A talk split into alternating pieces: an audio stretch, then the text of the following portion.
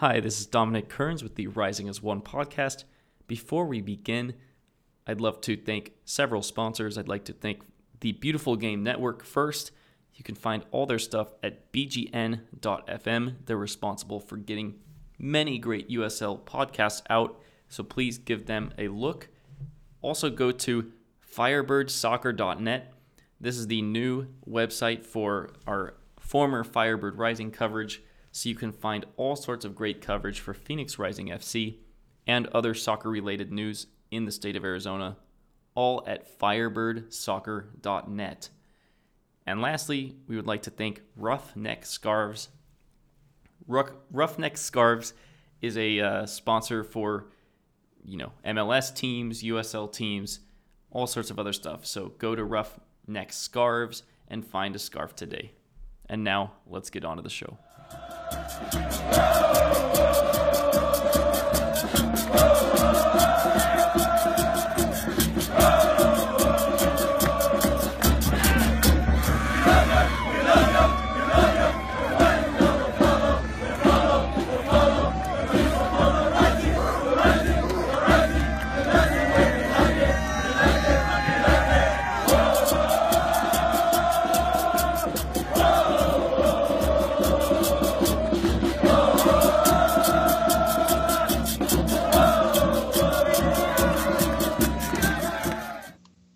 Hello and welcome to the Rising as One podcast.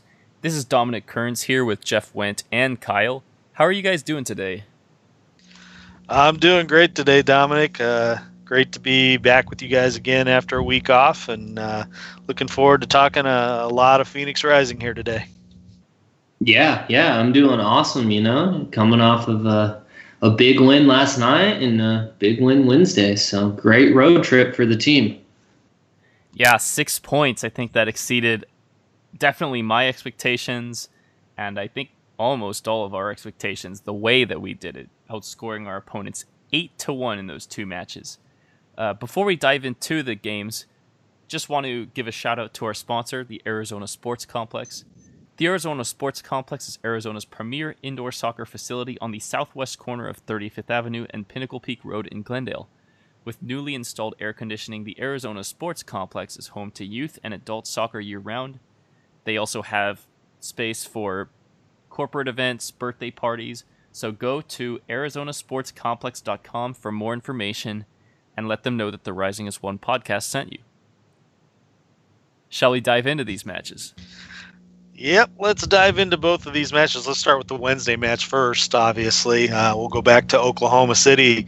Uh, obviously, the biggest uh, changes, you know, a lot of lot of changes in the in the roster. First of all, with with so many uh, additions and subtractions to the lineup, but also change in formation for the first time this year. We see uh, Phoenix Rising go to a back three instead of a back four. So they play a 3 4 3 with just Mike DeFont, James Musa, and Joe Farrell on the back. Nice to see Joe Farrell getting his first start of the year. Also nice to see Zach Lubin get his first start of the year in net for Phoenix Rising. Uh, but to see Cody Wakasa, Victor Vasquez move from the back up into the midfield uh, and flanking uh, uh, Kevon Lambert and Gladson Awako there in the in the middle. And then up front, you had uh, Kevon Frater, who got to see his first action of the season as a starter, along with Alessandro Riggi and Chris Cortez. Um, definitely a, an interesting new look uh, for the boys with, with the three in the back, but it worked very well, obviously. Uh, you know, as you go, you know, through this first half, a lot of blocked attempts from Oklahoma City, even though they were pushing forward in the beginning, getting a lot of blocked attempts. Uh, you know, good to see the defense holding there. Uh, but you know, not much from Phoenix Rising from the first 10 to 15 minutes. You know, holding their own, holding their play.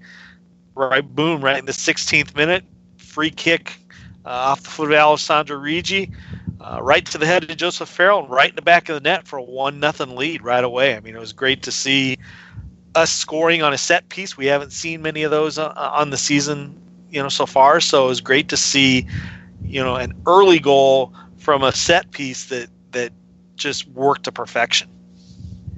Absolutely. And can I just say something about this goal? The day I was interviewing Alessandro Riggi, you guys will have that interview later in the episode. Um, but it was Tuesday. It was right before they traveled to Oklahoma, and they were doing these set pieces. And I saw Joe Farrell just bang a couple headers in on Tuesday.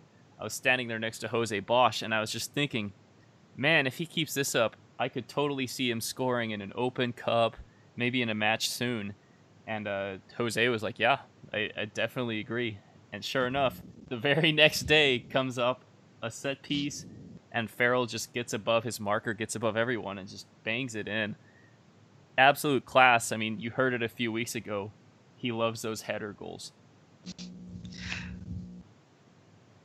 Yeah, he does. He seems to, uh, to you know, have have some great ability with his head, and I mean, we saw that in Ecuador, and um, to see him take advantage of an opportunity and so early on in the match. Um, I was watching it here in Phoenix. The uh, commentators were talking about how Phoenix has only scored once in the first 15 minutes of a match so far this season. This one was only at the 16th minute, but I think it'll count anyways. You know, I mean, it's an early goal, you know, and a great way to start off the match on the front foot. Yep, definitely a great way to start the match on the front foot.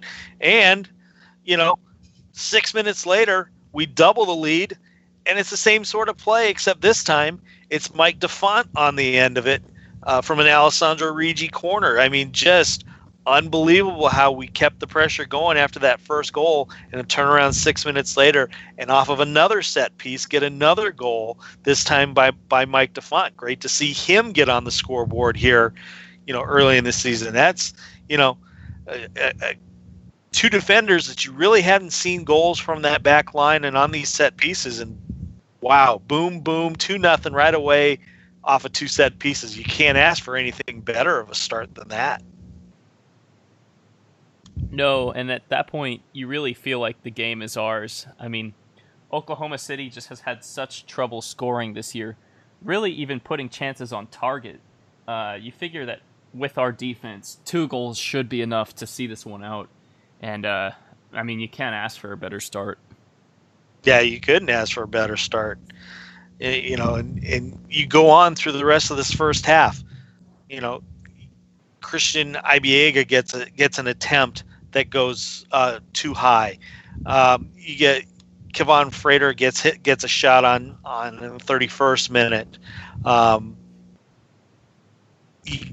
then you see a substitution, you know, on Oklahoma City's part, and and uh, Jose Barril was really not happy with the substitution. Went kicked the kicked the signboard and headed towards the locker room right away. He just was not happy with the way things were going there. Um, but I, you know, you understand why the change was made. It just, you know, they weren't happy with the way the formation was going, and they felt they needed a change, and boom, they made that change right away. You know, didn't make much of a difference making that substitution because Kevon Frater gets another shot in the 44th. Victor Vasquez gets a shot in the 45th. Kevon Frater gets another shot attempt uh, in the first minute of, of added time at the end of the first half. You know, just they they they just seemed out of sorts that entire first half. And you go into the go into the half two nothing, you know, Phoenix Rising just has all the advantage at that point. Yeah, and they're a team that's kind of been out of sorts all season. I don't know what's going on. Maybe that's why Jose was so frustrated, is because he's one of the few guys that was here last year when they made the playoffs, when they had a lot of success, and for things to just really fall off the rails so fast. Um, you can certainly see why he was frustrated. But you know, great first half, and that that Kevon Frater chance, he put some amazing moves on to get that shot off. Uh, he got past a couple defenders, uh, even just touched the ball perfectly in midair to get past the last defender. That was some really cool stuff, and unfortunately, the keeper sticks his leg out to stop that shot. But that was really class stuff from Kevon, and hopefully you see more of that in Open Cup or he gets some spot starts. I think we will, Dominic, moving forward. I think I think when we have seen Kevon Frater on the field, we've seen good things from him. Let, like we said, that little bit of skill right there. And I mean, I think on on another day he could have put that one in for a goal. So I think the key with Kevon Frater is just to keep getting him opportunities, and eventually he's going to start scoring. I mean, he scored early on in preseason. So we've seen he has the ability to do so. I think the the key with him is just getting the opportunity and the service. You know, and again, this is another first half where even though there were a couple attempt, you know, a couple attempted shots that were blocked, no shots on goal again, guys. None allowed in that first half, and you know, again, credit the defense and cr- credit those defenders in the middle of the park, you know, for another solid defensive effort in the first 45 minutes of a match. Well, yeah, you knew there was going to be a bounce back effort after allowing three goals to Los Dos on Friday. Uh, Patrice really doesn't like to see those kinds of numbers. He's a very defensive minded guy. Um, so you had a feeling that they were going to come out much stronger against OKC and really lock it down. And uh, the three in the back worked. That did it did very well. So let's get into the second half of, of play here. And again, you know, Kevon Frater inserts himself in the 48th minute with a shot outside the box uh, that, that Van Ockel had to make a save on. Cortez misses a shot in the 40 and you know misses on the 40, 49th minute. Again, another missed attempt from Oklahoma City here in the 51st from Jose Angulo. Um, didn't really get much of a shot on frame there. Uh, Awako missed in the 52nd. You know, again, this is a matter of just solid defensive play again by Phoenix Rising. You know, they don't get another shot on goal again until the 65th minute. And even at that, it's an attempt that's blocked. They're not getting anything on the net, you know? So, first substitution comes in for Phoenix Rising in the 67th minute with Jason Johnson replacing Alessandro Riggi, which I thought was a good move. Um, again, another attempt blocked in the 72nd minute by the defense. And then, unfortunately, Mike DeFont goes down to an injury, and they've got to bring in uh, Devontae DeBose to uh, to to cover for him. You could really see that that uh, DeFont was was not happy picking up that knock, and just you know he slammed his slammed his his his shin guard down on the ground and was knew he was done for the match. You know, good time to bring in to bring him in, but obviously interjecting Jason Johnson into the match was a big deal because what a what a uh, left-footed shot from him in the 75th for that third goal. I mean, just caught everybody oh. off guard, and a great ball, and a great ball from Gladson Awako. I mean, how did you know? Not only to get that ball over the top first, but for Jason to get the right touch on it and just freeze Van Ockel, Van, uh, Van Ockel, and just floors it past him for the three nothing lead. Yeah, that is so well taken. I think I think Van Ockel, I think most of the defenders were expecting him to put it on his right foot, and then he just takes it really quick before anyone really expects it. Mm. And the placement on that shot, it was just really, really unstoppable. Um, you know, you would in some weeks say that's a goal of the week, but we had a lot to choose from this week. It just seemed par for the course. yeah, yeah, yeah. No, it does, and, and, I mean, it was it was a well worked goal, and the, the ball from Awako was was beautiful also. But um, I mean, as you said, Dominic, there is a lot of competition. It seems for the goal of the week this week. Yeah, that that, that there are a lot of lot of different uh, choices to choose from, and we'll there'll obviously be another one we'll talk about here in a few minutes. But uh, you know, as you roll on further in this match, Jason Johnson gets another shot attempt in the 79th minute. Uh, Oklahoma City counters with an attack that Christian Valesky uh, misses wide on his attempt. Uh, Justin Chavez misses in the 85th minute for Oklahoma City. Again, taking shots, but they're not, you know, Zach Lubin's not having anything to do, you know. Get through, you know, we even get into to stoppage time in the second half. Chris Cortez gets a shot in the 91st minute. Jason Johnson gets another shot in the 91st minute. You know, just kept the pressure on and kept the pressure on. You know, Zach Lubin did not have much to do. We close out the match 3 0 clean sheet for Lubin in his first game of the season, uh, third clean sheet of the season for the team. Um, a solid effort all the way around, a solid road game played, three definitely important points. And we all know the trouble we've had playing in uh, Oklahoma City in the past, and it obviously didn't show in this one, guys. Yeah, and I. No. Oh, go on. Oh, I was just gonna say it didn't. I mean, we we look like a a complete team, I think, and even even with that formation change, you know, I mean, it, I think this is one of those games that yeah, it is good to experiment with the formation coming up against a maybe a lesser opponent, but to see it go so well and you know no shots on goal with the three man back line that's that's just awesome. And uh, i think we'll see that more moving forward. Yeah and just a couple numbers that i love from this match uh, you compare these shots oklahoma city has 11 shots but zero on target phoenix rising 18 shots 10 on target so they're just pounding peppering the oklahoma city net and if you put that many shots on target, you're going to get some going in.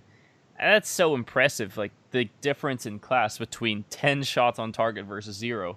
You just don't see that kind of domination very often.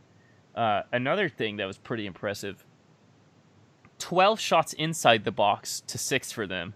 So a lot of our chances were coming close to the goal. We were working the ball well, getting into those dangerous areas. And one other number I love 37 clearances for us, only 11 for OKC. That means our back three was taking care of business. And I have to hand it to Mike DeFont. He has taken some real strides, and it seems like he's getting in the right place more and more on those crosses, on those set pieces. Uh, he is really. I know I was tough on him at the beginning of the season, but he's really coming to his own lately. Well, you know, DeFont has really stepped up his game, and especially playing in the center of that that back line you know we were we were very concerned becoming you know coming into the beginning of the season wondering who was going to pair with uh, Dweiji Mala to be that guy that was going to stand up back there and you know sure enough you know Mike DeFont has really answered the call and and you know has definitely been one of the un, unsung heroes of this team as the season has gone on you know we look at guys you know who whose effort, you know, we we expected Joe Farrell to be the guy coming in all this time, you know, to be that center back that was going to provide the, uh, you know, provide that that effort back there. But you know, not knowing what we were going to get from Mike DeFont, boy, we've we've been pleasantly surprised by the effort he's given us this year. And I'll tell you one other name that that I think deserves a lot of respect is James Musa.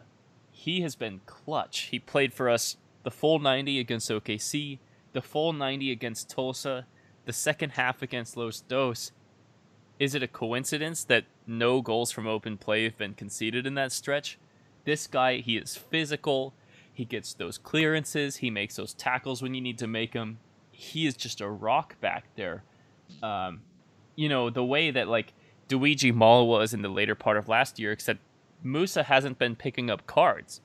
So he's really been solid. I mean, him and DeFont are just so solid back there. And I don't think these were names that either of us, that any of us thought were going to be regular starters. But the way they've played these last few matches, they are just absolute fixtures in the starting 11. And I think James Musa is what allows us to play three at the back.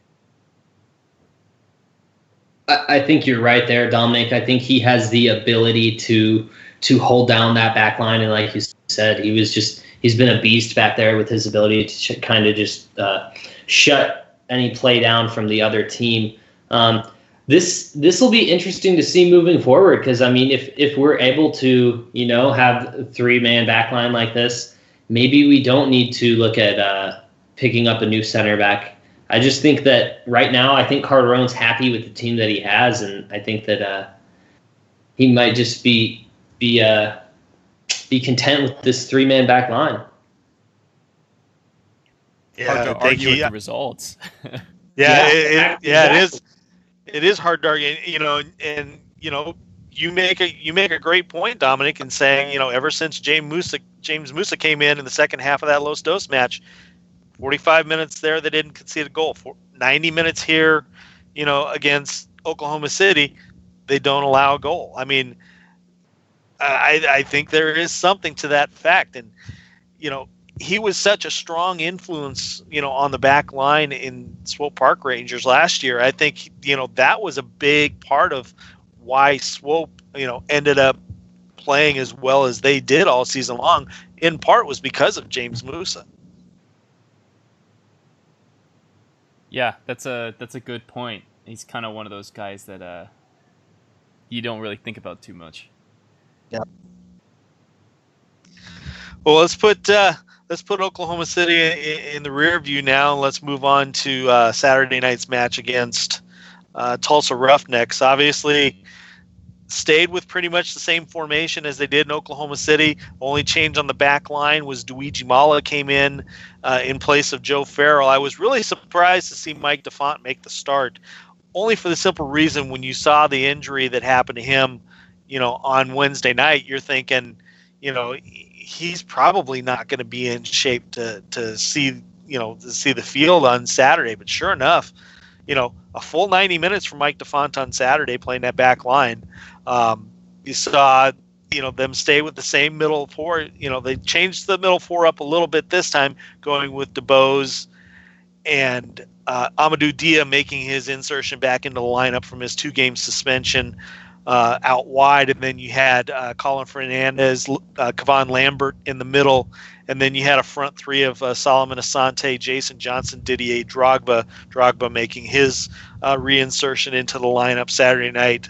Obviously, not playing Wednesday with Oklahoma City having that turf field over uh, at Taft Stadium there. So, um, obviously, you know Didier doesn't play on those types of surfaces, uh, you know, for obvious reasons. So, but uh,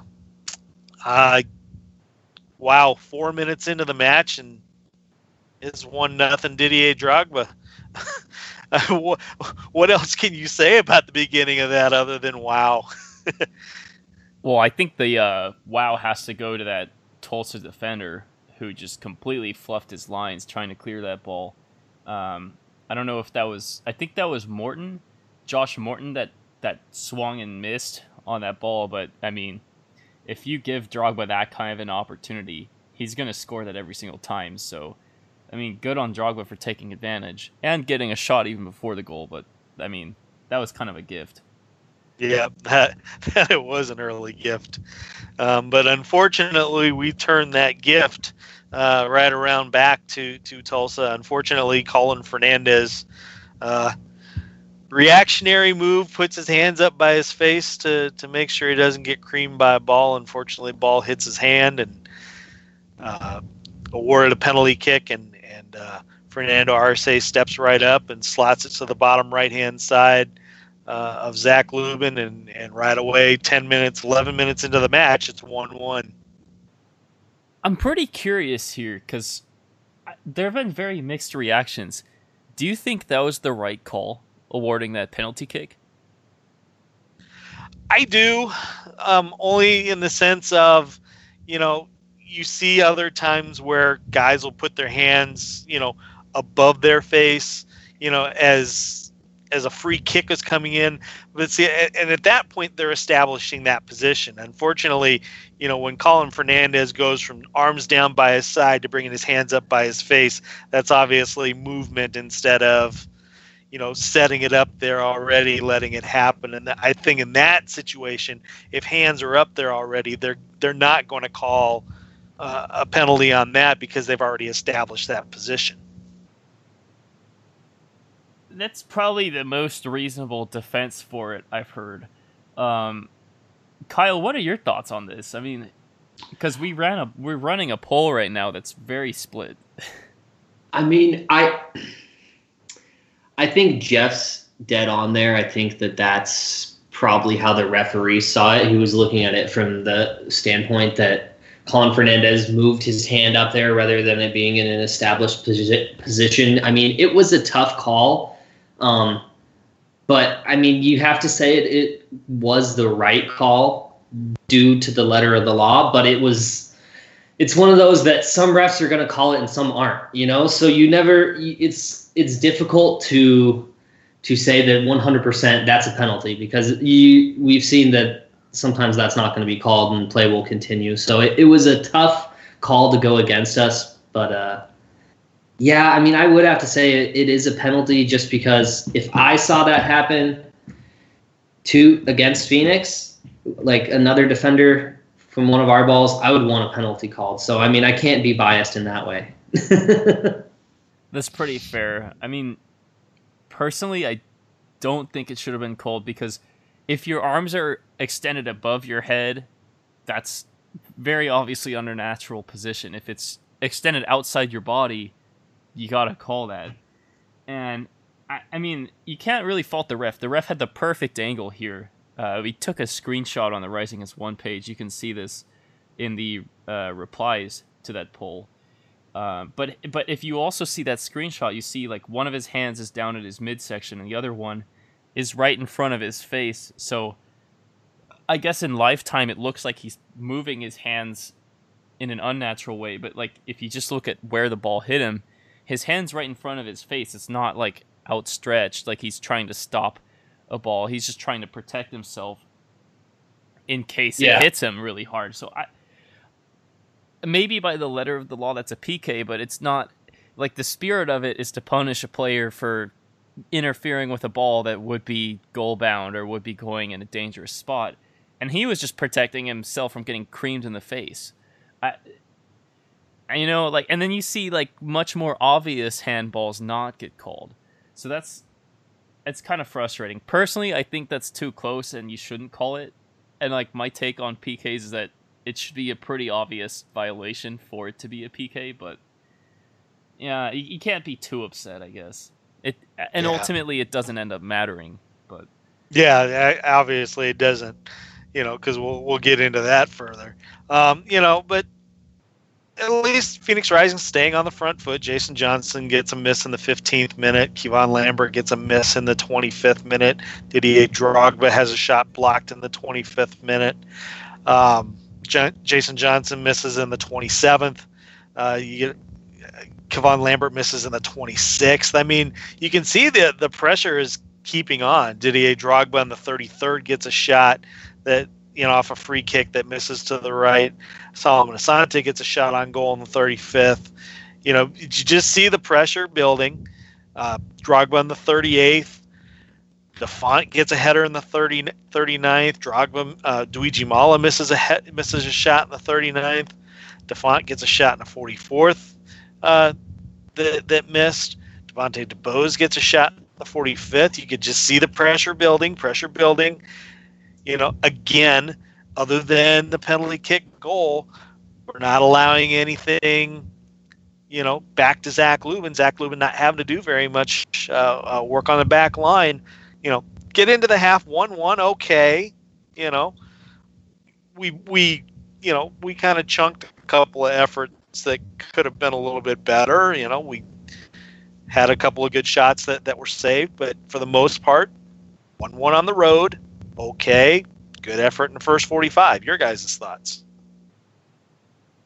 I guess I was just kind of at the time pretty upset that we weren't winning at halftime um, because we had a lot of great chances. That Kevon Lambert won in the 26th minute. It was just a bad giveaway by Tulsa, and it he had some goal to work with if he didn't miss just a few inches over the bar. That could have been a really good goal. Uh, even that play off the corner kick where um, Kevon or not Kevon Lambert, but I think Luigi Mala almost like scissor kicked it in. That would have been an amazing finish, but that one was very close. And there was a Didier Drogba free kick that the goalie Cerda pushed out for a corner. If he, you know, just blocks it, but it stays in the field, there were two rising players running on for the rebound. You know, just things like that. It felt like we definitely had the better chances and and the goal that they scored was just you know maybe it was a PK, maybe not. It just it all felt like we should have been winning, but we were playing well, and I felt pretty good about something going right in the second half. Yeah, I mean we we played we played very well, and I I think I, I agree with Dominic. I don't think a one-one tie or draw at halftime was the deserved result for Phoenix at the time. I think we d- definitely deserve to be up, and that penalty, yeah, I mean, it, it probably shouldn't have happened. But I mean, me and Dominic were talking last week, and we were saying a draw in Tulsa wouldn't have been the worst result. So from that standpoint, I wasn't worried at halftime. I, I we saw very good things from our attack in the first half. So my feeling was, yeah, we're tied right now, but there's still plenty left in this game for us to take it over and to get the win. Um, didn't see too much from Tulsa in the first half, showing that they would try to mount a second half comeback or that they'd be able to. So, I mean, it, yeah, it was a bummer to be tied at halftime, but it also it's not a situation where I was worried about it. It was kind of just okay. Let's get the second half going. Let's get more opportunities and put it in the back of the net. So, um, yeah. Yeah, and obviously, you know, as we start the second half of play, uh, you could definitely see that that the pressure uh, Phoenix Rising was putting on was just continuing. Didier Drogba misses a free kick in the 48th minute. Mike DeFont hits a shot in the 50th minute that uh, Fabian Cerda makes a save on. Solomon Asante in the 53rd gets a shot on that's blocked. Mike DeFont gets another shot in the 55th that's saved. Drogba misses a, a, another free kick uh, in the 56th minute. Um, and then finally, Tulsa gets a couple of shots on. Uh, Vukovic in the 58th, Joaquin Rivas in the 60th, uh, that both miss uh, wide, and then Solomon Asante in the 60th gets a shot on that uh, misses to the left, uh, which all leads up to the to the second Phoenix Rising goal in the 66th minute. Kevon Lambert right shot, right foot shot, uh, off of that corner, you know, off of that corner kick. Everybody on Tulsa's side was was arguing for, uh, you know, for an offside call, but obviously you could see they're not looking at the offside after the fact that it hits off the post. He's still onside when Solomon Asante gets a header on that and it hits the post. And I think that's where Tulsa players were thrown off with the fact that even though Johnson was behind, or I'm sorry, Kevon Lambert was behind them, he was still onside when Asante headed it onto the post. And by that point, they've got you know they've got no argument at that point. You know, I'm actually gonna go against you here because I uh, I didn't get a chance to see it in slow motion until you know right before we went on air, but I was watching the highlights and uh, just stopped it right when Asante was heading the ball, and Lambert was past the last defender. I think that was number 14 for Tulsa. He was past that guy you know, unless there was a, a Tulsa defender off the screen somewhere, it looked like Kevon actually was offside. Um, it's interesting though. I mean, that's a tough one to get, and you know, at the end of the day, it feels like karma or poetic justice for the penalty. Was it a penalty or not? You know, sometimes things even out in soccer, and I, I think that was a good example of that. Yeah, you're right, Dominic. I, th- I think that's I think that that's totally the case there. Maybe it was a little bit of karma. Um, it's, it's tough to tell even from the slow motion from that angle exactly where he was in relation to the defender. But I was talking to Jeff earlier. I don't think that Tulsa can blame the loss on this goal because I, I think no matter what, Phoenix was going to come back and score. Um, I don't think this really changed the result. So, yeah and it definitely, you know, it definitely in in Tulsa's eyes, it, it, this is the change of the match, obviously, because you, you're coming off of that, you know, you come off of this goal, and it's you're now you're now two one down, and then it's just three minutes later, and the floodgates open. Didier Drogba, um, wow, uh, forty yards out again, and just another brilliant strike by the forty year old. Uh, unbelievable movement on this ball. I watched that thing knuckle halfway through, and I can understand why Fabian Cerda had trouble, you know, stopping this ball. I mean, once it got about, I'd say, you know, eight to ten yards away from Cerda, you could just kind of sort of see that ball kind of just take a little slight movement, and I think it threw him off. And and wow, ripping it in the upper ninety. Um, I don't know if you guys saw it, but they're running a poll on the USL website.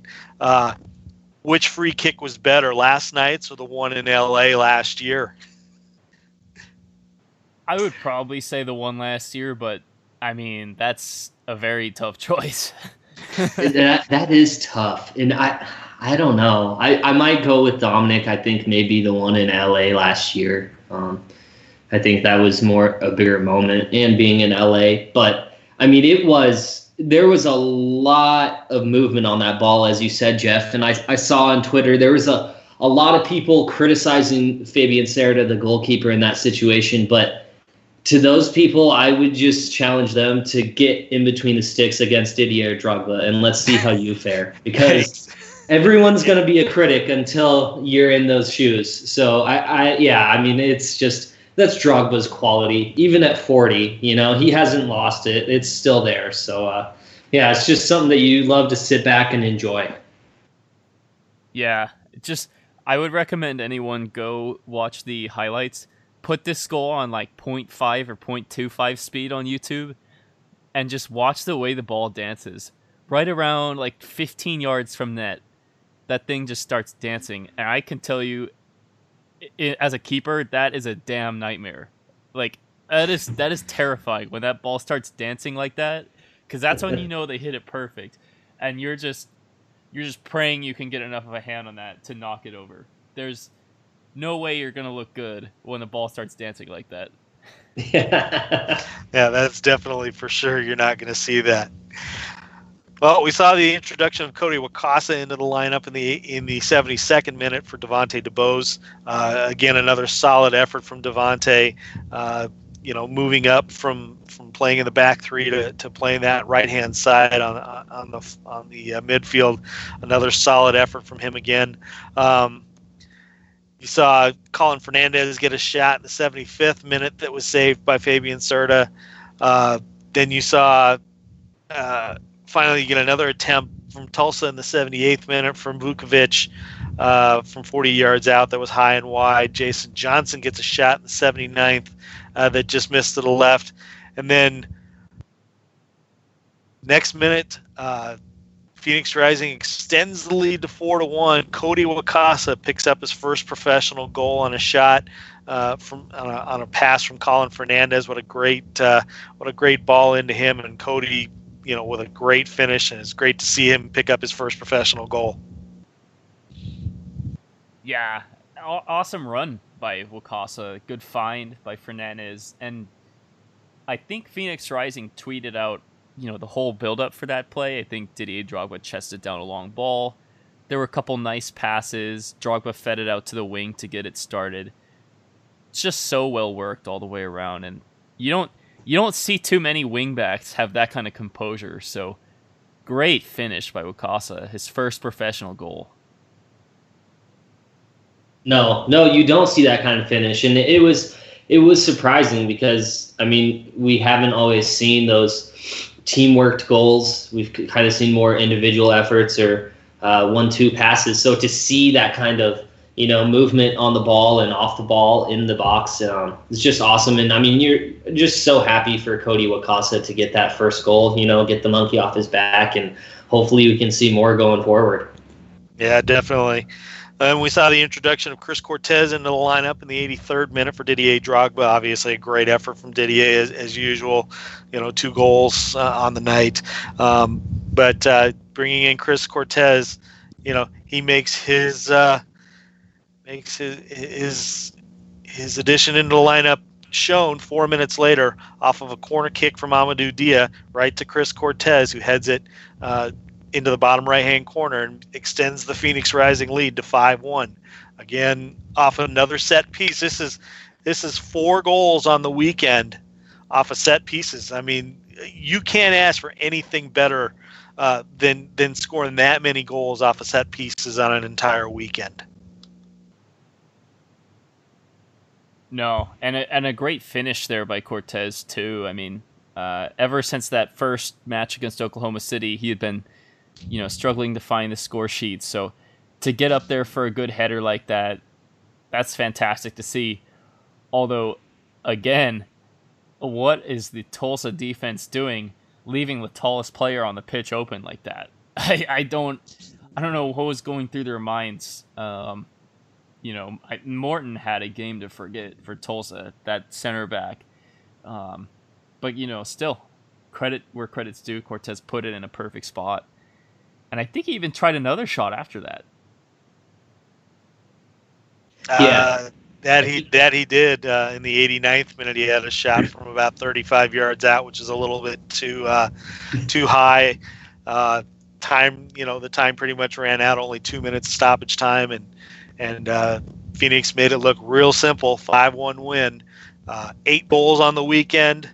Uh, they are now the top scoring team in the league with with this effort over the weekend. you know, I you know the boys are ever since the the first half of that LA game when they were down three one, they seem to have have found uh, whatever mojo they had lost in that first half of that match because boy they are just they're on a roll when it comes to scoring goals at this point they are and i mean we we were talking about it how how maybe our offense had stalled a little bit we were only seeing one or two goals a game but I mean, that has not been the case as of late. We've seen this uh, this potent attack that we talked about all preseason. It's great to finally see the the rewards. So uh, yeah, hopefully we see more of this going forward. Definitely, definitely, and and the highest scoring team in the USL now. That's just so so impressive. Uh, especially because two weeks ago we were like, are they scoring enough goals? What's going on? And yeah, yeah, changed it pretty changed really fast. yeah. yeah, yep, that is for sure. So that takes us through the the two matches played this past week. Let's move forward now to two matches this week. The first of which uh, starts Wednesday night, in the U.S. Open Cup, the second round of the Lamar Hunt U.S. Open Cup, uh, with a matchup against crosstown rival Sporting AZ. Uh, Sporting AZ, a UPSL League team who uh, last week defeated FC Arizona 1 0 uh, in the first round of the U.S. Uh, a second half goal by captain John Guse uh, gave them the victory at uh, Mesa Community College and moved them on to the second round where they'll play Phoenix Rising. Uh, this game will be played at Campo Verde High School out in Gilbert, uh, with with Sporting AZ being the hosts of the match. Um, tickets are very inexpensive, folks. Ten dollars for adults, five dollars for children ages six to twelve. We strongly suggest if you have any opportunity to get out to this match Wednesday night, please go and take the effort to go out there and go watch these teams play. Um, Sporting AZ definitely has worked their butts off to be able to be in this point. Um, you've got some names of interest of people, you know, locally that are playing for this club. Obviously, Andrew Weber, the goalkeeper, uh, number one for sure, uh, is is definitely that one of their top players.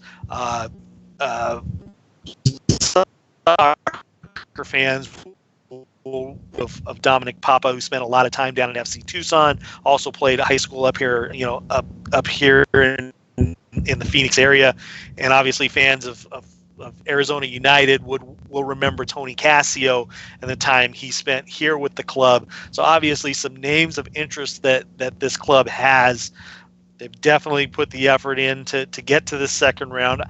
Obviously, this should not be a match that you know Phoenix Rising should take lightly, even though a number of times they've played in closed door sessions and have easily defeated Sporting AZ. You know, while you know this is the Open Cup and things can happen in the Open Cup, and we've seen it happen to us a number of times. You know, let's not take them lightly. But then again, this should be a solid. We should be able to put out a solid enough team to easily advance to the third round of the Open Cup. Yeah. Um, I mean, hats off to Sporting for defeating FC Arizona last week. That was a pretty hotly contested match, and um, you know, I think most Rising fans would prefer that we get to play Sporting as opposed to FC Arizona.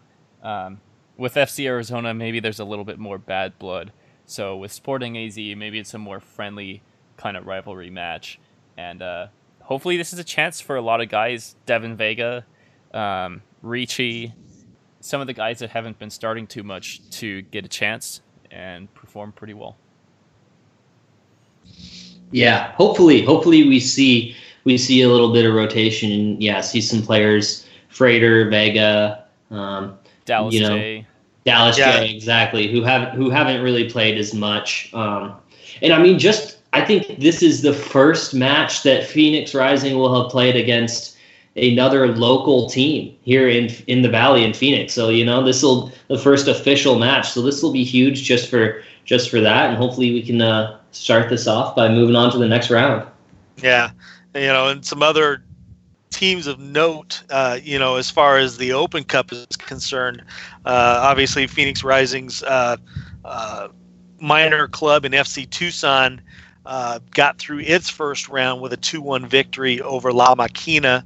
Um, and move on to the second round, and they'll face Las Vegas Lights FC uh, in the second round up in Las Vegas. Uh, they'll play that match uh, not at not at uh, Las Vegas's home on Cash at Cashman Field, but they'll play at the UNLV's soccer complex up there uh, in Las Vegas. But you know, a great opportunity again for FC Tucson to have that opportunity to to once again advance further in the U.S. Open Cup tournament. Um, obviously, it'll be interesting to see how they pair teams. Uh, you know, for the third round, if that you know if that happens, you know, you could look at a possible you know, if, if whether FC Tucson or Las Vegas wins in the second round, you could see Phoenix Rising playing one of those teams in the third round. You could see also Phoenix Rising playing either Portland Timbers U23s or Reno 1868 as those two teams face off uh, in the second round of the Open Cup. You could see, you know, there's there's some California teams that are still. Uh, in there, there, you've also got uh, Colorado Springs Switchbacks who are playing FC Denver. Um, you know, so you know there's some definitely some interesting second round matchups out there. Um, the other the other interesting note of the open cup two of the three teams uh, that were from the former nasl uh, advanced into the second round of the tournament as jacksonville armada fc uh, won their fir- won their uh, opening round match and then won their first round match. And then also uh, miami uh, fc miami city won their match and was able to move on uh, excuse me, into the second round. Um, Dominic, I know you mentioned earlier there's a there's a Nashville Derby that's going to happen uh, between a couple of teams there. Uh, there's a there's a a bar type kind of team in NX and NTX Rayados uh, playing Oklahoma City Energy uh, in the second round. I mean, it's especially as the way as Oklahoma City's playing, I don't know that I would take a a, a sixth tier uh, bar team league lightly at this point. Um, they could become the the FC Christos uh, per se of, of, this tournament ha- if they can pull off the the major upset there in the second round. But there's definitely some some interesting things to watch and uh, go to the cup.us uh, to follow all the information about the Lamar Hunt uh, Open Cup. Uh, I know Dominic, you'll be heading out there Wednesday night to watch this match and cover it for uh, Firebird Soccer. So uh, I know you'll have a great seat to, to watch this match on Wednesday. Yeah, I'm I'm just really excited to get out there, see what Sporting AZ, what the experience is like, and say hi to Kyle Kepner over there, uh, since he's working with that club now. Uh, long time contributor for Firebird Soccer, um, back when it was you know Arizona Wolves or Phoenix Wolves, Arizona United, and Phoenix Rising up until now. So that'll be nice. And you know, for ten dollars a ticket and five for kids, this is a great way to get the family out there and just see a fun match, uh, see what it's like at the local level, and just support local soccer because most of these guys at that level, they're pretty ordinary people. I mean, this is a big stage for them, and uh, you know, any chance to support that is a good one in my opinion. So, looking forward to it.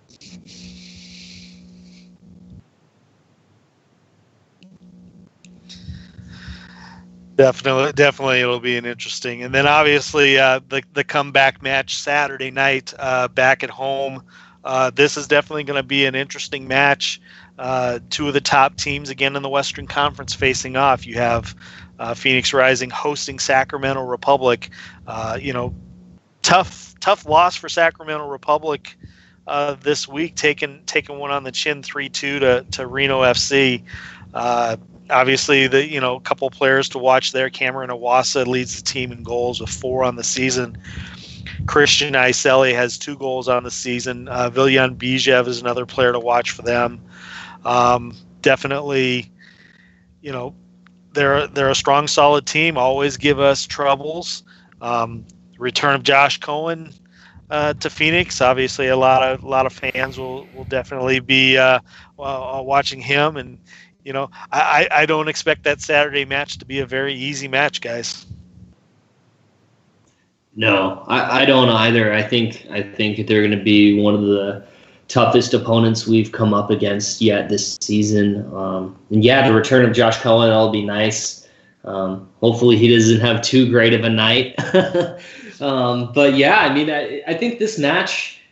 I mean, I feel like the result against Reno definitely helped us. You know, we have three points up on uh, on Sacramento now, but this match still matters. I think when it comes down to it, and coming towards the postseason, um, if we're able to collect a win or even a draw, it could be could be valuable. So we we definitely need to get something out of this match against a opponent that's so close to us in the standings. And uh, yeah, I'm looking forward to it. It should be a should be a good performance and hopefully a good crowd too. I think that a lot of people will come out for this match because it's going to be a hotly contested one. I agree, especially with Sam Dorr teasing a giveaway for this match that's supposed to be very very fun. Um, something though about Sacramento that I think bodes well for us. I feel like they haven't been in the best form the last few weeks. They started very strong this season, but you know, only four points in their last four matches. There's a draw with Tulsa in there. Uh, there's a loss to Timbers 2. They managed to get by Sounders 2, but only by a 2 1 scoreline. And then they blew a two goal lead against Reno. Um, you know, two goal lead in the 56th minute, and they concede three goals in five minutes. This is a match I feel like we can and should win. I feel a lot more confident about this one than Monarchs or Swope coming to town.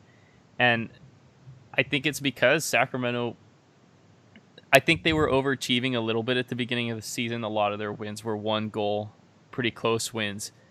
And I think they've definitely taken a step or two back. And I, especially away from home, I think this is a match we can win.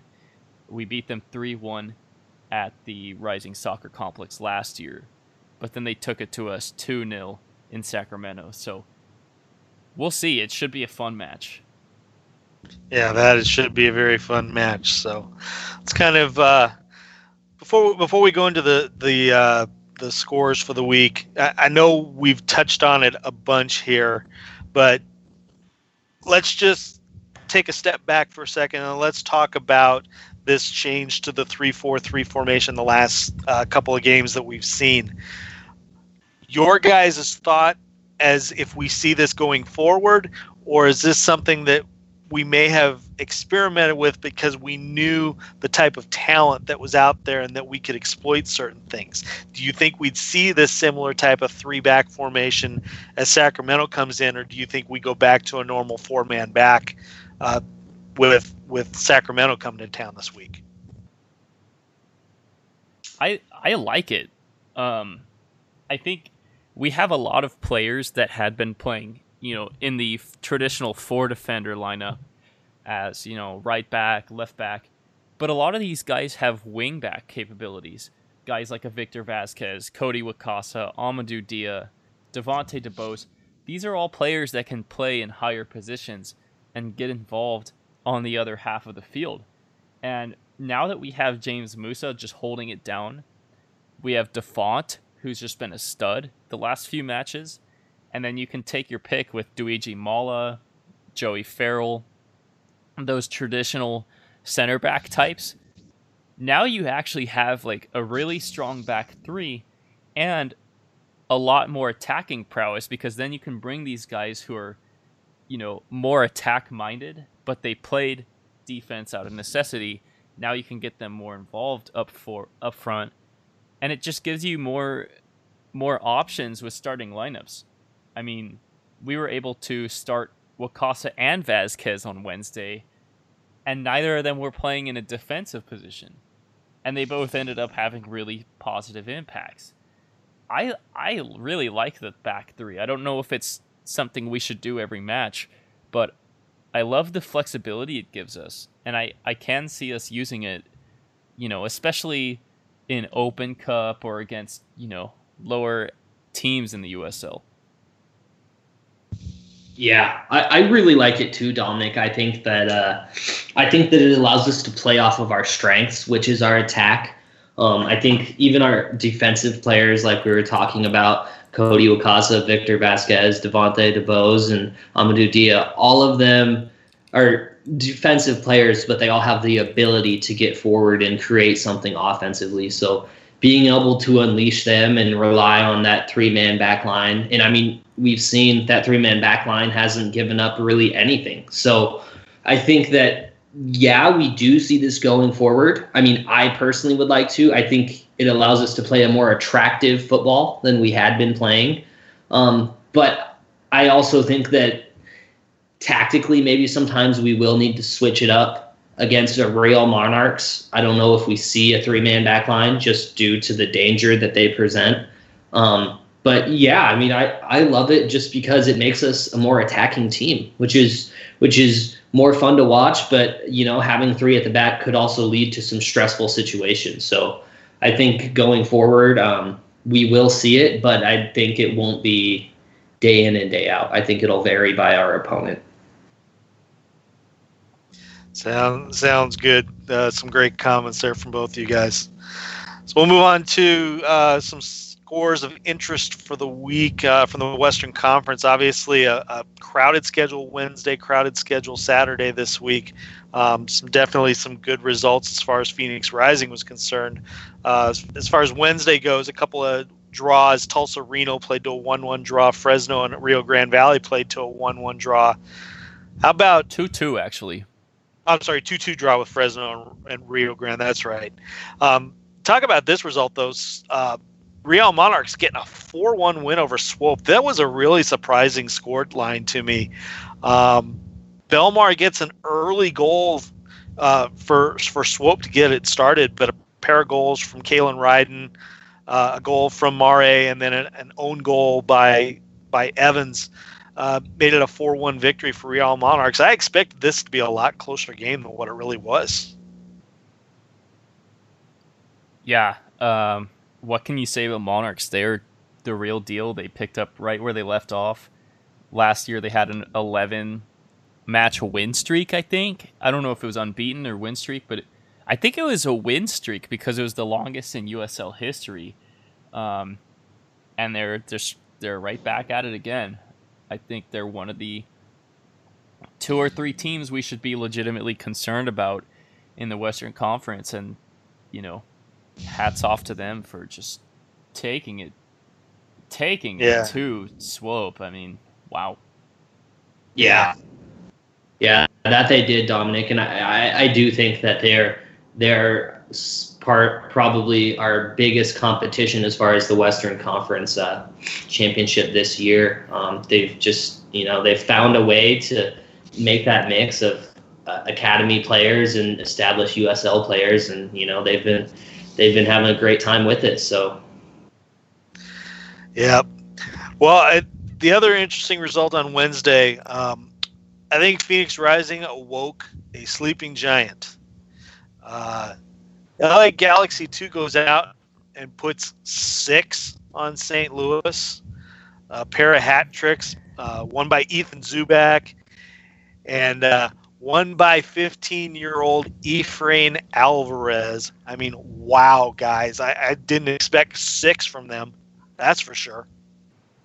No, no, and it and it makes our our our three one deficit at halftime in that game at home not look so bad. You know, it, it, I think I think that uh, LA has definitely flipped a switch and they've found their goal scoring ability. And yeah, for for Alvarez to get get a hat trick, you know, at the professional level at 15 years old, hats off to him. And you know, just look forward to seeing more from him in the future.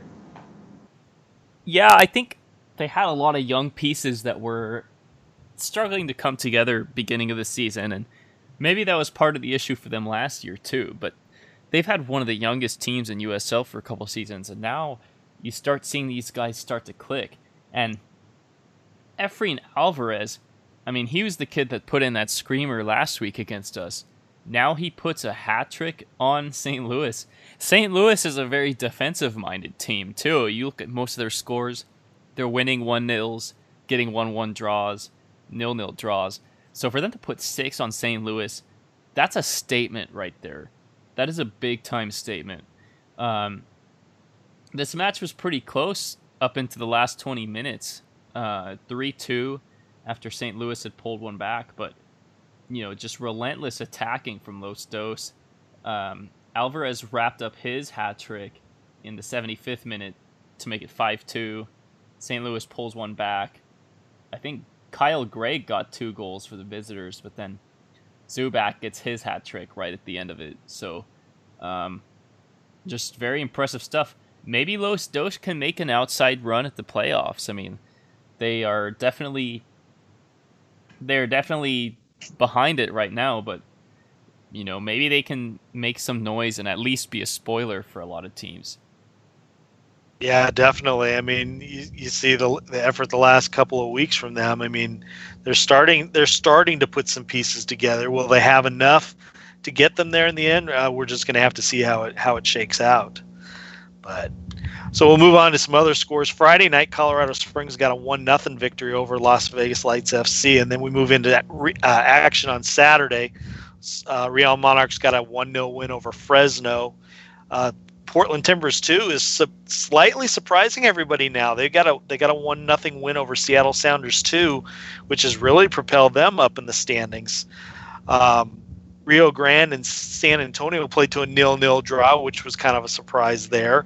Uh, Orange County played to a one-one draw with St. Louis, and then, you know, we we talked about it a little bit, you know, in the in the preview of Sacramento that it was a three-two win for Reno over Sacramento. But Dominic, you were talking about a couple of those goals that really caught your attention in that match. Yeah, I mean, you're thinking Sacramento's up 2 0 at halftime. I saw that and I didn't even check in on that game again for like four or five hours. I'm like, oh, that's that's done. I'm not even gonna look for updates. But you know, I see all of a sudden three goals change the game. Uh, the first one comes from Paul Marie in the 57th, and it's a very messy goal. Kind of just dribbling the ball, knifes past a couple defenders, and he's at the top of the box I think everyone thought he was going to take another touch. Instead, he just kind of like passes the ball into the net and catches everyone off guard, including Josh Cohen. Perfectly placed into the bottom left corner, and all of a sudden you have a game again. And then, you know, it doesn't take long for them to equalize through Brian Brown. And then Mohamed Theo, an absolute class goal in the 62nd win- minute that ended up being the winner. Um, he gets the ball on the edge of the box, and he just put a great shot into the top corner. Um, incredible touch on that shot. Uh, Cohen was able to get a piece of it, but not enough. And you're gonna want to watch that one. It's definitely gonna be a nominee for you know goal of the week because of how it was placed. And that's a huge, huge win for Reno. Um, all of a sudden, they are tied with San Antonio now. They are in the middle of that playoff chase, and you know maybe they're putting some things together. It was definitely nice to play them early in the season when they were still struggling a bit. Yeah, that gives them a, a five match unbeaten string now, two wins and three draws in that in that uh, stretch that that's gotten them back in the standings. So let's go to the Western Conference standings at the end of this week. Uh, it's Real Monarchs at the tops, 22 points off of nine matches played. Phoenix Rising sits second now, 21 points off of 10 matches played. It's Sacramento in third at 18 points off of 10. Then we have a logjam at fourth for 17 points with Orange County SC and Portland Timbers 2. Uh, Orange County holds the fourth spot currently with Portland in fifth. Swope Park Rangers falls to sixth with the loss, uh, 15 points on nine matches. And then seventh is Colorado Springs with 14 points off of 11 matches. And it's St. Louis FC right now in the eighth spot with 14 points off of 10 matches, holding the final playoff spot. As you move to the bottom half of the table, it's San Antonio in ninth with 13 points off of nine matches, Reno in 10th at 13 points off of 10 matches. It's Fresno in 11th with 12 points off of 11 matches. Uh, Las Vegas Lights FC is 12th, 10 points off of eight matches played. It's Rio Grande in 13th, eight points off of nine matches played. Seattle Sounders 2 and 14th, seven points off of nine matches played. LA Galaxy moves up to 15th now with six points off of nine matches played. Rounding out the table at the bottom in 16th, it's Tulsa and five points off of nine matches played. And at the bottom, Oklahoma City Energy, three points off of nine matches played with an eight game losing streak now. Oof. Yeah, I mean, you feel bad for OKC. It's they just can't seem to get anything going, and it's it's tough to watch a team that made it so far in the playoffs last year take such a fall. But you know, it's that's sucker sometimes, and you know, it's you got to take the good with the bad. I, I don't feel bad for them. yeah, I mean everyone's been there at some point. You gotta somebody's got to be bottom of the table. So yeah, um, but I mean, you look at it's kind of interesting to see the starts of Fresno and Las Vegas. I think both teams were overachieving in the beginning of the season. Now you're getting into the nitty gritty of it. Two matches a week, a lot of times, and you know these teams are starting to struggle. Neither team has won a match in their last five, and they've fallen out of the top eight.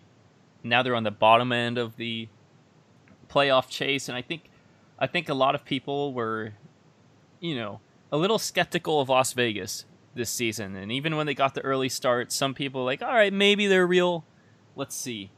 But they went through that tough stretch of matches late April, early May, and it, it started with that loss to San Antonio, where they really showed that they just aren't quite there yet.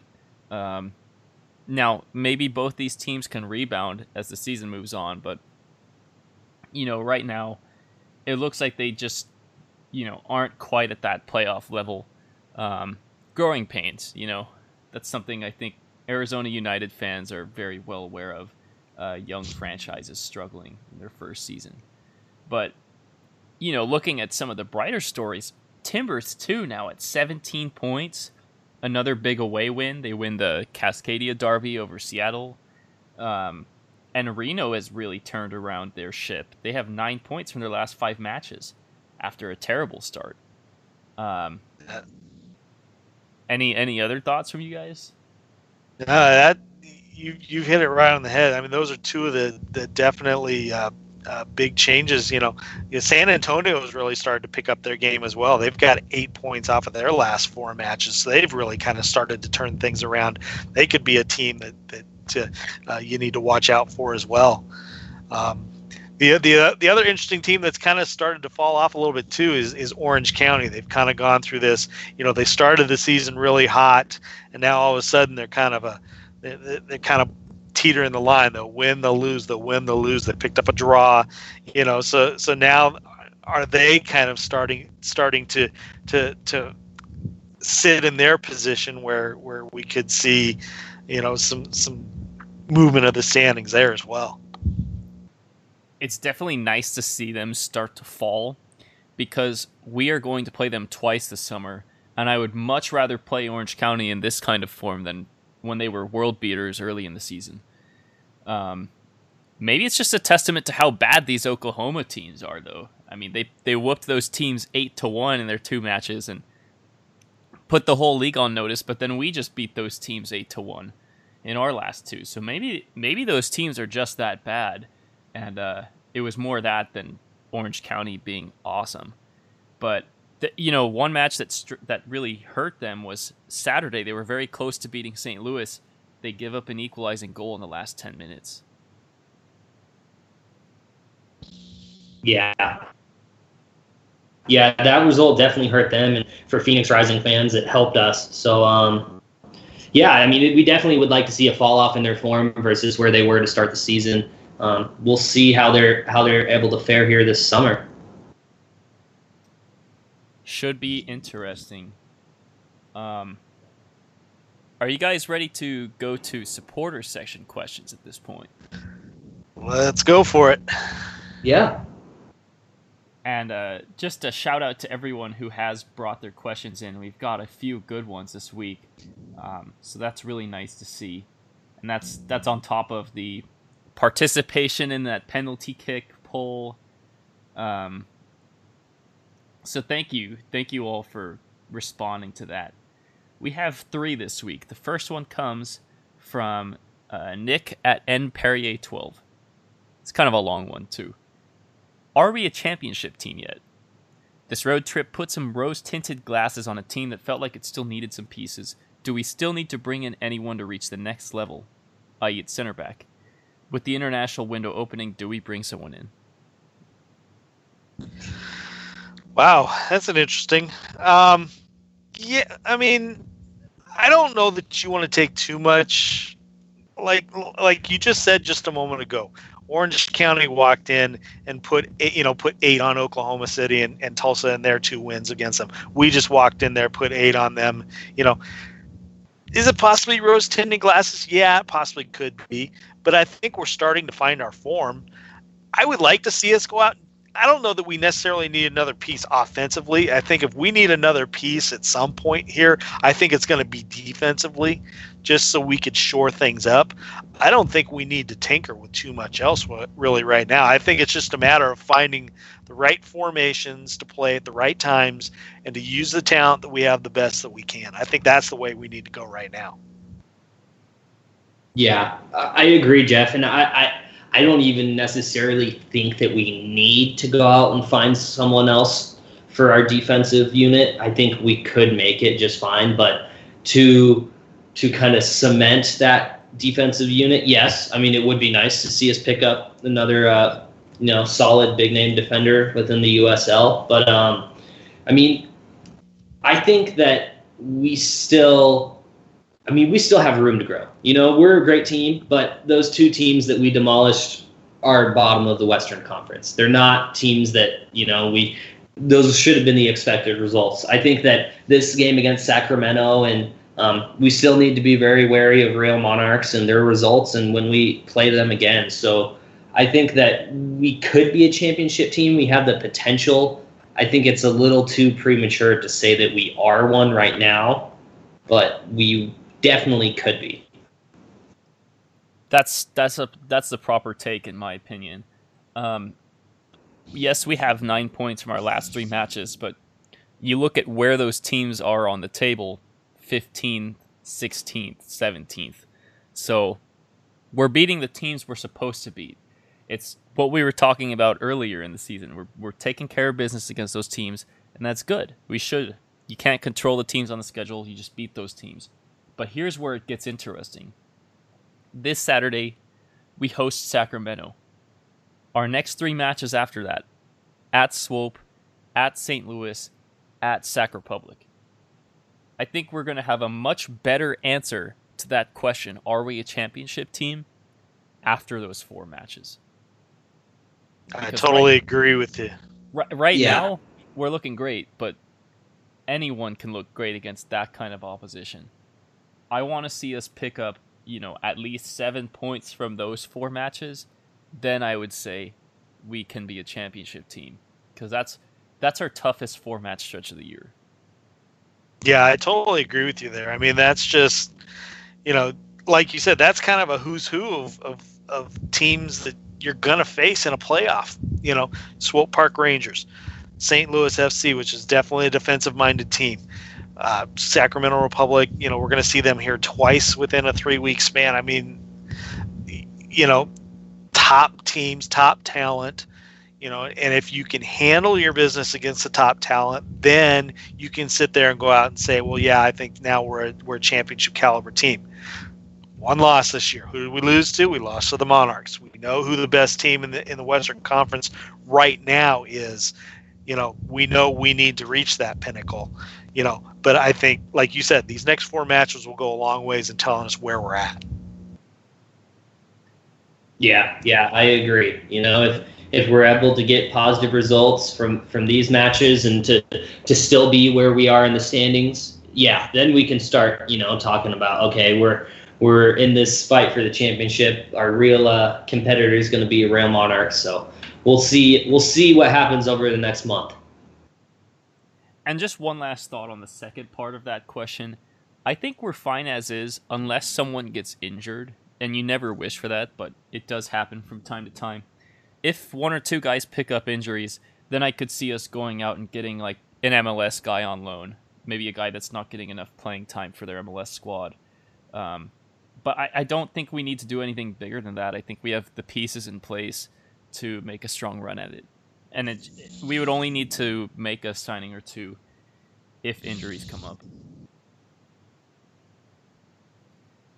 I second that. I think I think we have a deep enough squad. We don't need anyone. Um, yeah, injuries are, are an unfortunate part of the game, and if that were to occur, then I think yeah, we would we would need to replace whoever it was. But uh, we'll see. Next question comes from Joseph Lowry at Joe and Cleats. And we mostly touched on this, so maybe we can just add a couple thoughts. But what specific ways did the 3 4 3 benefit the players in contrast to the four at the back formations we've seen in the past? Well, I think obviously the biggest the biggest change that you see is you see, you know, players like Amadou Dia and Victor Vasquez who are on the left hand side, and then Devontae DeBose and Cody Wakasa who are on the right hand side. You see them pushing up a lot further in the field than you saw uh, when they sit in the back four. That is that's obviously the biggest uh, formation change. You know, when it comes to that. Obviously, the other the other big thing is, I think that this gives those center midfielders just a little bit more creativity. I mean, when when you have Kevon Lambert and Colin Fernandez sitting as holding mids in a 4-2-3-1, let's say for example, you know, they're not advancing up the field as much and they're not providing as much extra play, we'll, we'll, call it that. I mean, the last couple of, of games now, you've seen Kevon Lambert definitely moving up the field farther than where he's been playing when he plays that holding mid and is obviously getting himself interjected in more of the play taking more shots feeding more balls in instead of him just kind of trying to be that that kind of glue that holds that that defensive uh, pairing you know together so i think those are the biggest things that you get out of out of this formation change yeah, yeah. For, for me, I would say just flexibility. Um, flexibility to you know choose different kind of starting 11s um, because you can play some of those uh, defenders at wing back, and also flexibility in just the way we attack. For so much of the early part of the season, our only successful attacks were coming up the wings, and we have to cross the ball in.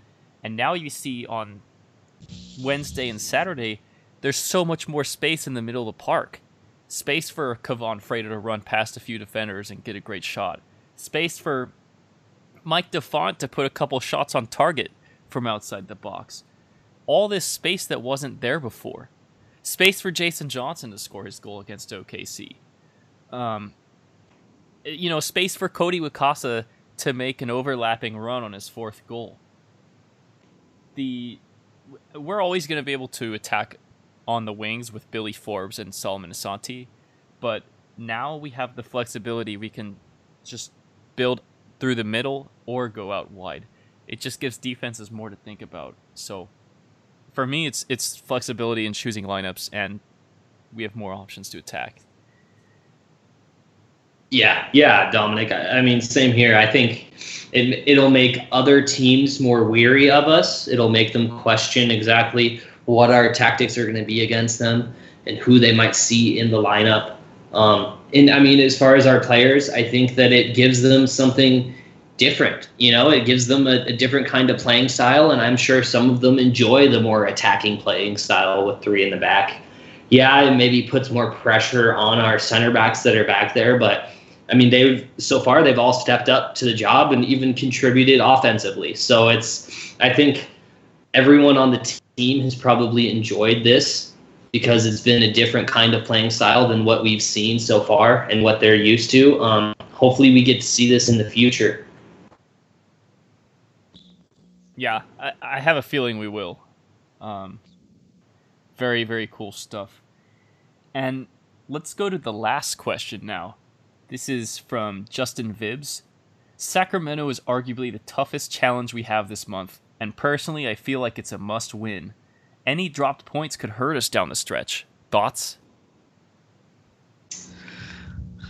I I wouldn't be hurt with a draw. I mean, you know, I and I wouldn't necessarily say that that's lost points. I mean, look at how close they are in the standings to us right now. You know, um, I, are we are we playing at our peak right now? Yeah, we're we're playing at a strong high level now. Granted, playing against teams that are bottom of the table, like we've said in the past, that you know these are games that we're supposed to win. And we've talked about how, yeah, if we want to establish ourselves as a top contending team, we need to we you know we need to come out with three points on this match. But would I be hurt if we get a draw out of this match against Sacramento? No, I wouldn't be hurt at all because you know it still shows that we're on the same level you know as a Sacramento and that we can we can hold our own with them. That you know it wouldn't scare me. Now we lose we lose this match, yeah, then it becomes a little worrisome. But I'm you know I don't I don't look at I wouldn't look at it as lost points.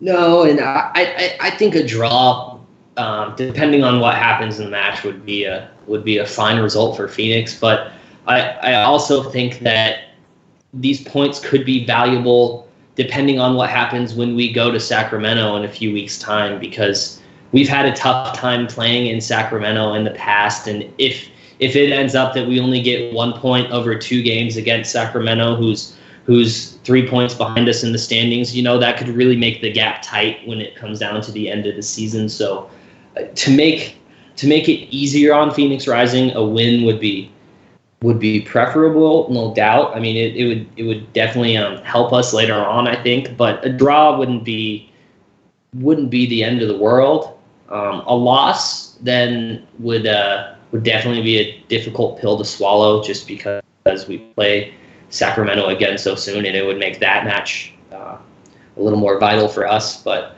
no, it's not a must win, but it's one that we definitely need to see a, a good showing from the team and uh, not a step back from these past three matches. Yeah, I, I would echo those points. And I mean, I wouldn't say must win, but I think we need to see this team go for the win. And at least if it ends up being a draw, like we can walk out of this match saying, oh, we were unlucky to not get the three points. Um, but we had the better effort because – you guys are both right. We're playing Sacramento again at Papa Murphy's Park in a couple weeks. And that's a place where we just don't get points. We just don't. Like in in the past, we have lost there just about every time. It's a really tough place for us to play and I I don't want to go into that match feeling like we need to get points there. And so it's also about sending a message. If we can get a pretty nice 3-1 win like the one we did last year, that just sends a message like we're for real. We are a step above you guys, and you know we're gonna come into your home and get some points over there as well. I mean, I think there's some psychological value to getting the three points, but this is this is absolutely a you know a six pointer as they say. Um, you definitely definitely do not want to see a loss here, but I, yeah, I, I would strongly prefer a win. I would be a little disappointed with the draw.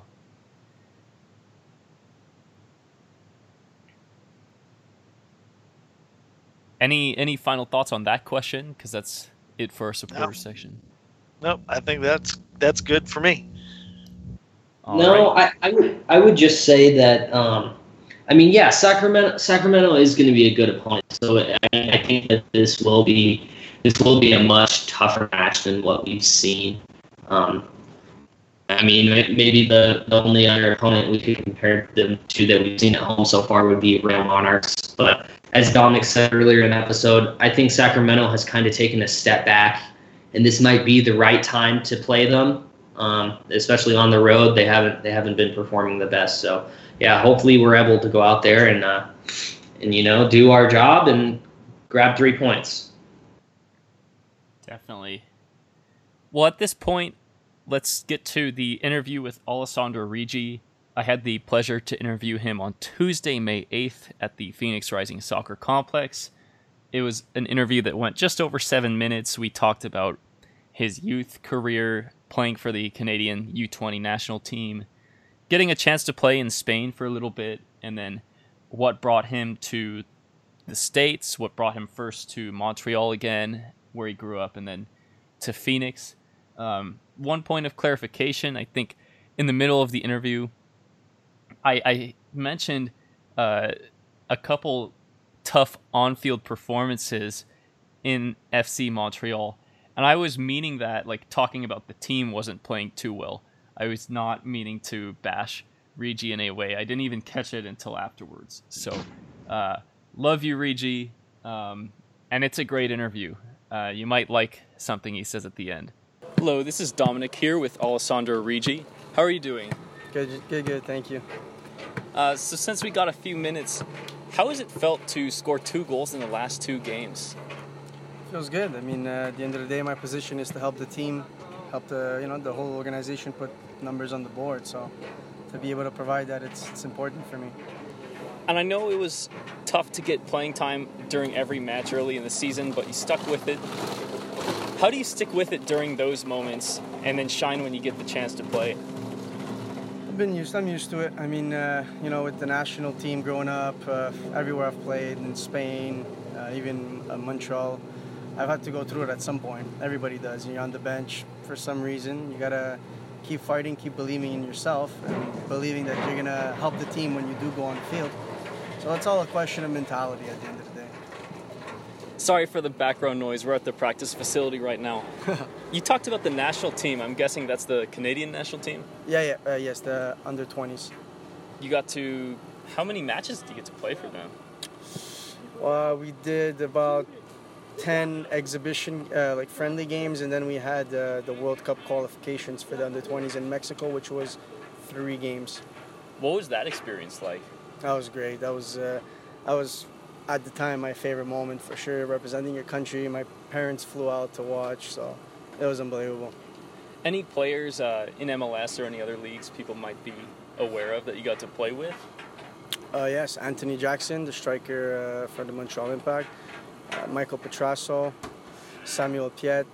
Uh, there's there's a lot. If I, I mean, uh, yeah, there's there's a few. There's a few. And then I was looking at the Wikipedia page, and you got a call to the Sampdoria youth team. How did that happen? That was uh, before Spain. So basically, I went there on trial. They were interested, but at the end, I chose to stick with uh, Celta Vigo in Spain. It just made more sense. They had a reserve team that was under 23, so I'd have more time to to play there. So I just I stuck with the Spain instead. And how long did you stay there? It Was a year and a half. What was it? and a half. What was it like playing down there and playing against a lot of good teams? Did you get to play against the Barcelona Bees at some point? We played against Real Madrid C.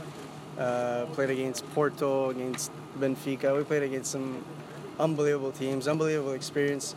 It was a different world, different culture. Uh, football is great down there. It was great to be a part of that.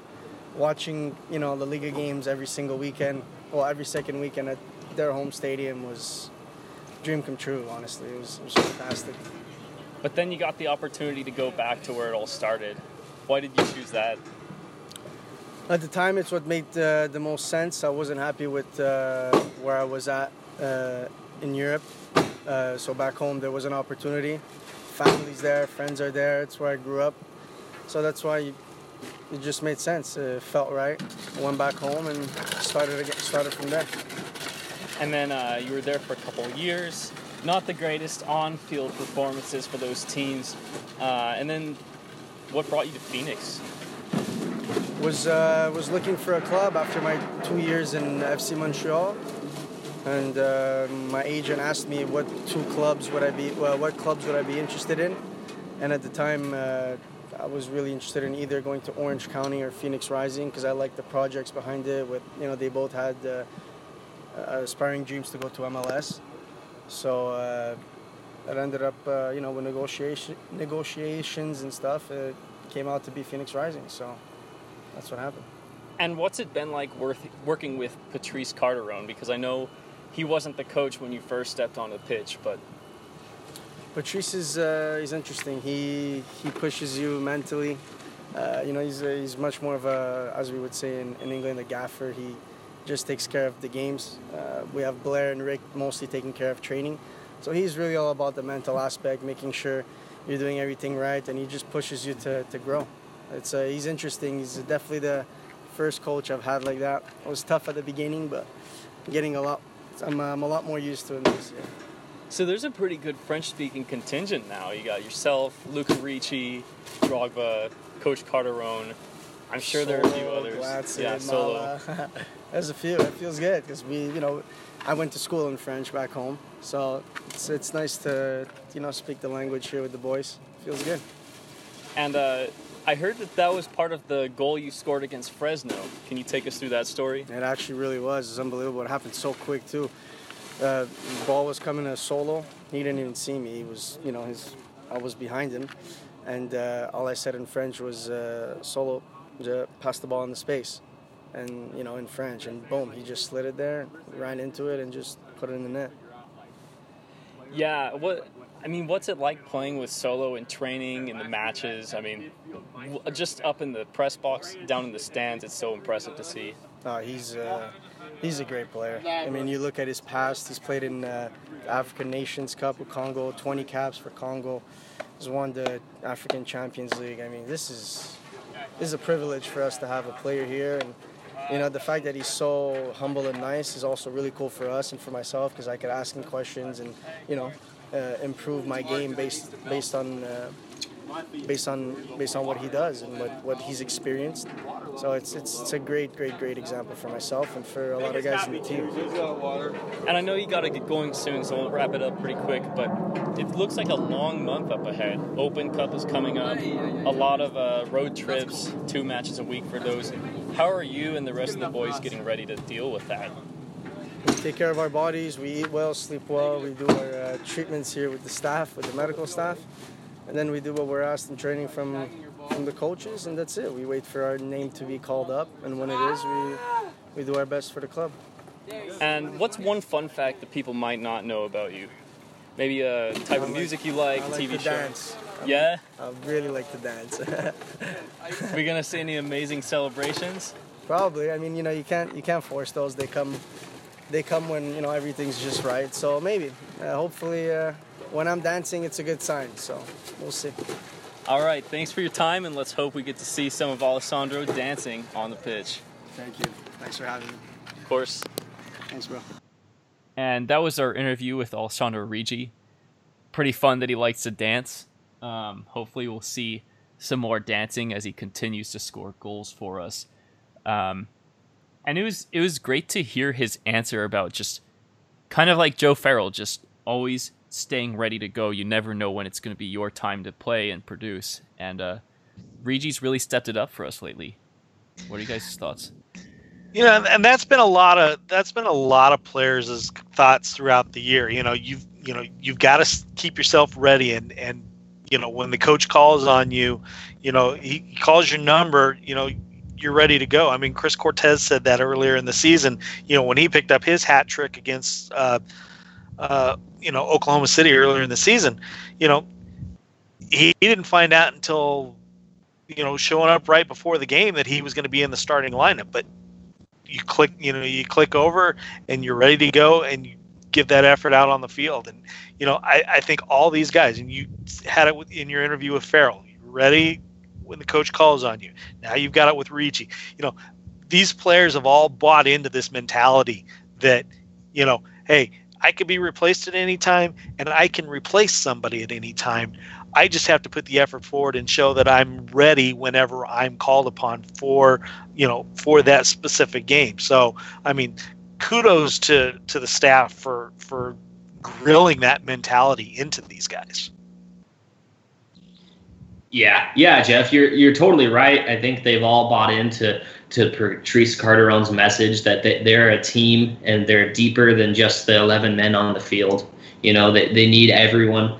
Um, and I mean, that's we've seen it. You know, Carteron he he has no problem rotating a player, and even in that OKC match, you know, Drogba wasn't ready to go, so Cortez came in and and had a hat trick. So it's I think that it's great that our players have that kind of positive uh, attitude. You know, the I mean, it, it could be so easy to to become frustrated with the lack of uh, opportunity and to see it as oh you know I, I don't need to give 100% i'm not even going to get on the field but you know none of them have done that and i think that they've all earned their way onto the field. And in Riggi specifically you know at, every time he's on the field he shows something. Even if he's uh, not scoring or assisting he's creating great opportunity for us with his uh, with his ability to dance. So it's it's something that even though we haven't seen him as much as last season, I think as the season goes on, he'll be a crucial part of this team. I mean, he's already stepping up and having a more and more important role. So that's just awesome. I just he has a great personality, um, and he just plays hard. It's pretty much all you could ask for in a player. Um, but at this point, we should probably get into closing thoughts. Yeah. Well, first of all, on a personal note, um, Dominic, congratulations on graduating from law school. Um, I know it's been a long, hard, arduous effort on your behalf to get that done. Um, you know, not only doing that, but putting this podcast uh, together and, and doing things here, you know, going out to practices and the sort. Um, you know, you've you've done a lot of stuff, and and you know you earned you earned every bit of what you've got there and you know much success to you uh, you know as you move forward and and whatever uh, you decide to do uh, you know with that so that that first but um thank you you know as far as you know no problem you know as as far as what we've seen you know like we've all said you know we took care of the business that we needed to take care of against the teams at the bottom of the table. That's a, that's something in the past years that we kind of struggled to do as a club.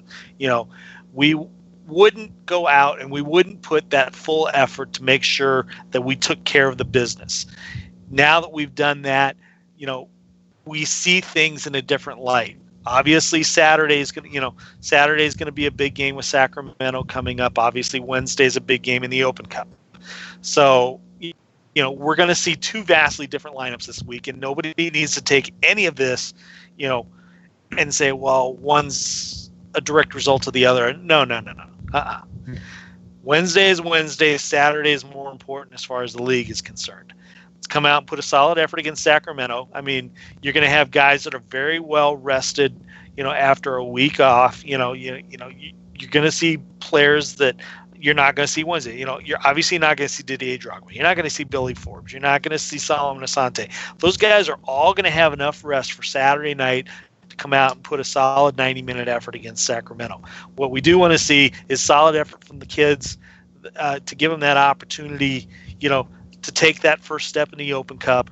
You know, let's get the win against Sporting AZ, and then let's come back Saturday with that solid effort against Sacramento and try to show – everybody in the USL that hey, we mean business and we're here to stay. Yeah, I, I think uh, just to just to echo your uh, your comments, congratulations, Dominic. I mean that's a huge achievement. Um, we're we're all very proud of you, and I mean I think as far as from a Phoenix standpoint, yeah, we need to see we need to see great performances from our entire squad this week. You know, in the Open Cup, um, you know, I think I think that Sporting AZ is going to give Phoenix a tough time, but this is a match that Phoenix is expected to take the win. Um, you know, we everyone's been talking about reaching that fourth round and playing an MLS team, and I think I think that's a realistic expectation, and and we should be able to achieve that. Um, but no matter what happens on Wednesday, yeah, it's not going to affect it's not going to affect Saturday. We're going to have a strong lineup for that match, and I think I think Patrice is going to be gunning for three points. Um, he's going to see Sacramento has kind of taken a dip in their form, and, and we can capitalize on it. Whether we see three at the back,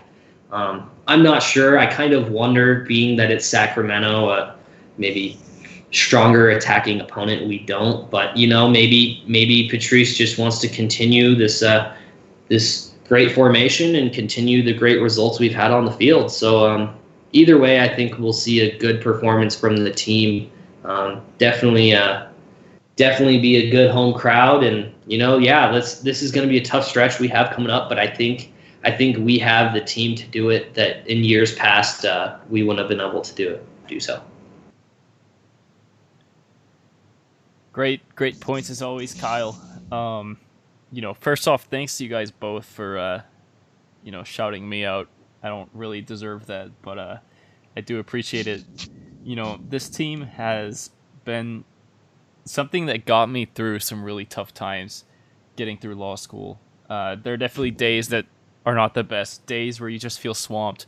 And just to have covering this team, uh, the Twitter account, you know, this podcast to look forward to, that's something that just you know gave me motivation on some of those days just to keep going keep working um, you know in all aspects of life and you know it's thrilling to see what this has become. Um, and you know in no small part thanks to you jeff to you kyle and even to matt trainer last year. Um, but it's just so exciting. Like everything has exceeded my expectations just with the show uh, what this team has done on the field, what it's done in the community, and just to be a part of that is very impressive. As far as this week, you know, taking a more micro approach here, uh, you know, stepping back into it. This is a big match against Sacramento. I think we can get the three points, and I feel really good about our chances against Sporting AZ. Um, yeah, don't expect a really, really strong first team lineup, but I'm really excited for guys like Dallas Jaye, Evan Waldrop, um, Devin Vega, Kevon Frater to get chances to play in that match, and hopefully uh, we can wrap that one up pretty early and you know really just cruise it in the second half. But no matter what, it's going to be an exciting week of soccer in the Valley. Uh, great Open Cup, you know, match. This is the first time Phoenix Rising has played another Valley team in the Open Cup. So that in and of itself is pretty special. And you know, now let's let's just get the job. Maybe we played one other one in the past, but it's the first time in a while. Um, and then let's get the job done on Saturday. I mean, what a great time to be alive, right? Two humongous matches, so close to home.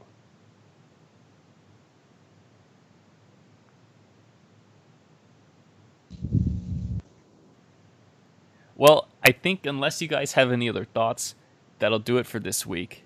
Jeff, Kyle, anything to add? Nope, I'm good to go. No, no, just just looking forward to this week. Yeah, we have we have two matches here in the here in the Valley of Phoenix. So yeah, get out to those matches and uh, support Phoenix Rising or Sporting AZ. Doesn't matter. Just support your uh, your local team. Definitely, and and be for be sure to check out Firebird Soccer uh, for its coverage of the Open Cup match, its coverage of the Sacramento match, and everything else going on in the Valley. So, uh, this is Dominic signing off until next week. Go Rising. Go Rising. Go rising.